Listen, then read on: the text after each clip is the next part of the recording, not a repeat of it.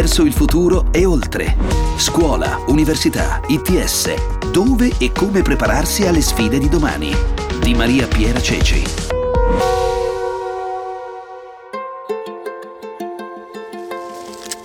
Per me un bosco è una specie di città con gli alberi. Gli alberi vivono con gli altri alberi, vivono sulla terra. Sono le voci dei bambini di Reggio Emilia, i famosi fortunatissimi bambini al centro del progetto pedagogico Reggio Emilia Approach che ha più di 50 anni ormai. Gli alberi ci fanno sentire felici. 32 fra nidi e scuole dell'infanzia rigorosamente comunali studiati in tutto il mondo. E allora oggi proseguiamo il nostro viaggio nelle migliori realtà pedagogiche del nostro paese, anche per capire come si stanno organizzando per riportare i bambini prima possibile a scuola, pur con tutte le misure di sicurezza che l'emergenza coronavirus impone. Le cose possono avere un punto che se lo tocchi dopo fa una crepe enorme. Perché per i nostri piccoli, per intenderci, stiamo parlando dei bambini da 0 ai 6 anni, non poter stare con gli altri, giocare, condividere momenti di socialità lascerà davvero il segno. Eppure sui loro genitori viene da aggiungere che non sanno davvero più cosa inventarsi per tenerli attivi, per tenerli lontani dai tablet tutto il giorno. di arancia, di melograno. Ne parliamo oggi con Claudia Giudici che è presidente di Reggio Reggio Children? Allora, Reggio Children promuove, diffonde in Italia e nel mondo il, l'esperienza pedagogica che è sviluppata quotidianamente da oltre 50 anni nei nidi e nelle scuole comunali dell'infanzia del comune di Reggio Emilia. In cosa consiste questo Reggio Emilia Approach? Eh, eh sì, perché vogliamo sapere cosa hanno di speciale queste scuole Reggio Children.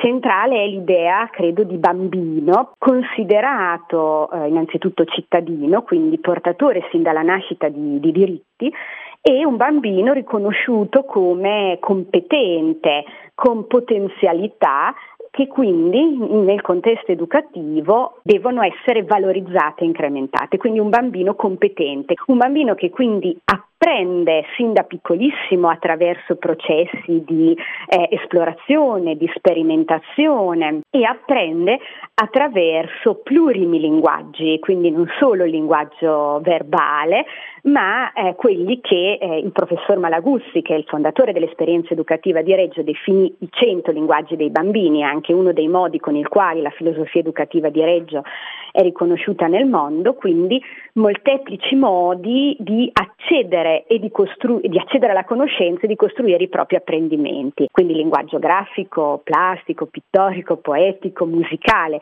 che sono tra loro intrecciati. Quindi insieme alle competenze pedagogiche delle insegnanti vi è anche chi ha competenze di tipo artistico. Un altro aspetto importante è l'ambiente, lo spazio educativo. Ecco, ci faccia prof... capire, quando si entra in una scuola a Reggio Children, cosa vediamo, cosa troviamo, come sono ecco. distribuiti i bambini, che cosa fanno? Allora, cosa può vedere? Allora, c'è una, uno spazio che è innanzitutto articolato in più spazi di solito, quindi la presenza dei mini atelier e di altri spazi. Ci sono arredi che configurano eh, la possibilità di lavorare a piccolo gruppo con sedute e tavoli che si configurano in modo anche diverso, restituendo un paesaggio anche degli, degli arredi. Quindi tavoli che si compongono, che si ecco, compongono ecco, e si scompongono. Si compongono e si, compon- e si ricompongono, esattamente. C'è un accesso da parte dei bambini a una pluralità e varietà e variazioni di materiali. Tipo? Dicevo, eh, beh, ci possono essere da scarti anche industriali di plastiche, carte, eh, legni, ma anche tutti questi aspetti, ma anche materiali naturali. E poi c'è tutta un'attenzione però anche a tutti gli strumenti, quindi da pennarelli e pastelli, molto accessibili ai bambini e soprattutto ricercati ponendo grande attenzione a dare ai bambini la possibilità di scegliere lo strumento attraverso il quale rappresentare la propria conoscenza. Quindi pastelli o pennarelli che hanno variazioni cromatiche anche molto raffinate nel senso che offrono tante possibilità ai bambini, non solo i colori primari, ma colori differenti, molte sfumature, possibilità di lasciare accegni diversi, ma anche di costruire in altezza, ma anche la creta, ma anche tutta la dimensione che passa attraverso un approccio eh, esplorativo dei codici che siano alfabetici, che siano numerico, senza nessun approccio di prescuola, ma un approccio dove i bambini sono attivi costruttori dei loro apprendimenti in relazione con gli altri, dove però è molto importante, questo lo sottolineo, il costruirsi come gruppo e come comunità, quindi la dimensione delle regole, dello stare insieme e quindi una libertà che non è che il bambino fa quello che vuole. Quindi questi bambini disegnano, manipolano, Volano, osservano, costruiscono, dipingono, cucinano anche, no? del corpo, eh, di tu sì, esatto. Cucinano proprio. anche? E entrano anche in cucina con esperienze esatto, di atelier in cucina. Mm. È proprio uno dei cento linguaggi, diciamo, il cibo. Però lei ha parlato, insomma, ha posto l'accento anche su una, su una, questione che si sta rivelando chiave in questo periodo. Lei ha parlato di 26 bambini con due insegnanti. Sappiamo sì. che in questo momento è proprio qua il, mm. il punto dolente, sì. nel senso sì. di eh, ristrutturarsi e riorganizzarsi per piccoli gruppi. Evidentemente ci sarà bisogno di eh, un maggior numero di educatori. Su che cosa state riflettendo in questo momento? al Reggio Children, come vi state ripensando per riportare i bambini 06 a scuola con le nuove regole dettate dal coronavirus? Questo, come dice lei, è un tema di grandissima attenzione e riflessione che non, av- non avrà facilissima soluzione, eh? quindi eh, sarà importante fare anche molte prove. Dico questo perché, come è noto, i nidi e le scuole dell'infanzia, come tutte le scuole, sono chiuse, riprenderanno con l'avvio dell'anno scolastico a settembre e in questi mesi, nelle prossime settimane, si potranno fare esperienze, come anche per le età mm, più grandi, di eh, centri estivi. Vi siete fatti già sono. qualche idea? Noi siamo strutturati da sempre nel lavorare a piccolo gruppo. Questo è un elemento che troverà un rafforzamento ne, nell'interpretazione cui lei, a cui lei faceva cenno.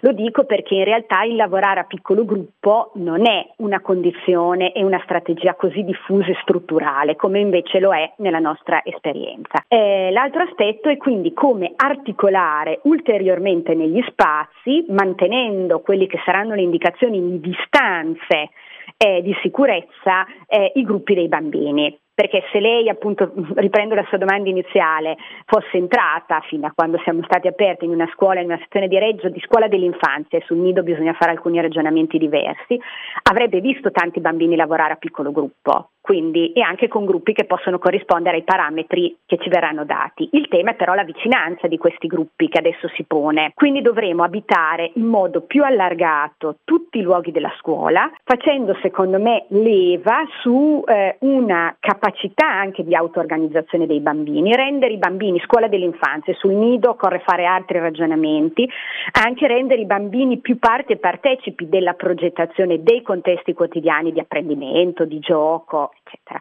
Quindi, Quindi più responsabili anche dei loro comportamenti. Dei loro comportamenti, sì. Ma anche nell'organizzazione. Fa, ma anche sull'organizzazione, perché questo comporterà il fatto che quindi anche gruppi, come possono essere quelli della scuola dell'infanzia, possono in realtà muoversi e vivere in condizioni di modificate condizioni, senza però interrompere modalità e strategie già costruite. Insomma, per farla semplice, lei sta dicendo che piccoli gruppi di bambini possono anche in qualche modo essere auto-organizzati organizzati e non, ci, non servirà un controllo, soprattutto no, forse per no. i più grandicelli, sì, di un controllo. Grandi, con i piccoli bisogna fare altri Di un insegnante, di un educatore no. che sia lì presente per tutti i gruppi, magari da 4-5, qualcuno può starselo... secondo me si possono ci fare, si butta un occhio. perché l'insegnante dovrà avere, è come dire, la visione di questi gruppi e quindi si sarà... Però è diverso fare un'operazione di regia che consegna all'inizio della mattina, ridà significato, tesse fili di significato tra i gruppi gruppi, quindi un insegnante molto presente, che però come dire, riconosce ai bambini delle capacità di auto-organizzazione e di capacità di gestire anche dei pezzi di attività. Posso anche aggiungere, questo forse può liberare degli spazi di riconoscimento ai bambini rispetto anche ai loro processi mentre realizzano delle attività, perché talvolta ci può essere il rischio anche di un intervento eccessivo dell'adulto. Traduco per chi non sì. conosce bene questi termini magari più pedagogici eccetera. Lasciamo i bambini anche un po' più vivere l'esperienza da soli. Una volta che gli abbiamo spiegato che questo è il quadro da cui possono trarre spunto, possono fare questo bellissimo disegno, hanno lì tutto il materiale per da utilizzare, da scegliere, eccetera, lasciamoli fare da soli. Non, non occorre un intervento ogni due secondi per verbalizzare quello che stanno facendo. Esatto, mi sembra un'ottima sintesi. Secondo me apre anche degli spazi per ripensare la didattica, ecco, se appunto credo che questo chiederà eh, anche de, un processo formativo per le insegnanti in servizio mentre lavorano importante, di confronto con più esperienze. Questi mesi che ci, come dire, che precedono l'apertura di settembre potrebbe essere un'occasione nel quale eh, fare anche delle, dei, attivare dei processi di formazione che possano andare anche in questa direzione. Se potesse parlare con la task force che sta ridisegnando la scuola italiana, sì. in un minuto volesse dare qualche consiglio, quale consiglio darebbe? Noi dobbiamo sempre ricordarci sulla centralità dei bambini, il loro diritto all'educazione in luoghi di collettività, quindi nidi e scuole. Quindi, quindi l'urgenza di... alla socialità dei bambini. Quindi l'urgenza comunque di riaprire in qualche modo. Sì. E, e, chiedo che questo, perché credo importante, il diritto all'educazione che porta con sé il diritto alla socialità dei bambini, stare con l'altro, fare con l'altro, eccetera, è fondamentale coniugarlo col diritto dei genitori che sono anche dei lavoratori, quindi garantire la conciliazione dei diritti di tutti per il benessere di tutti. Ma lei ci crede? I bambini, lei, bambini lei... ne hanno bisogno. Penso che si possano fare delle prove interessanti e che si possa anche riaprire in sicurezza, pensando sempre al benessere dei bambini, ma anche a quello dei, dei genitori. Ma lei ci crede che sia possibile insegnare a bambini una nuova socializzazione, quindi senza toccarsi, stando a distanza, eh, insomma con tutta una serie di norme di sicurezza che non esistevano prima del Covid. Insomma, lei ci crede nella possibilità no, allora, di spiegare ai bambini di non toccarsi? È molto difficile perché come giustamente lei sta dicendo nella domanda che mi pone, in questa fascia d'età l'elemento della corporeità, di tutta una dimensione anche fisica estremamente importante nel processo di conoscenza e di relazione.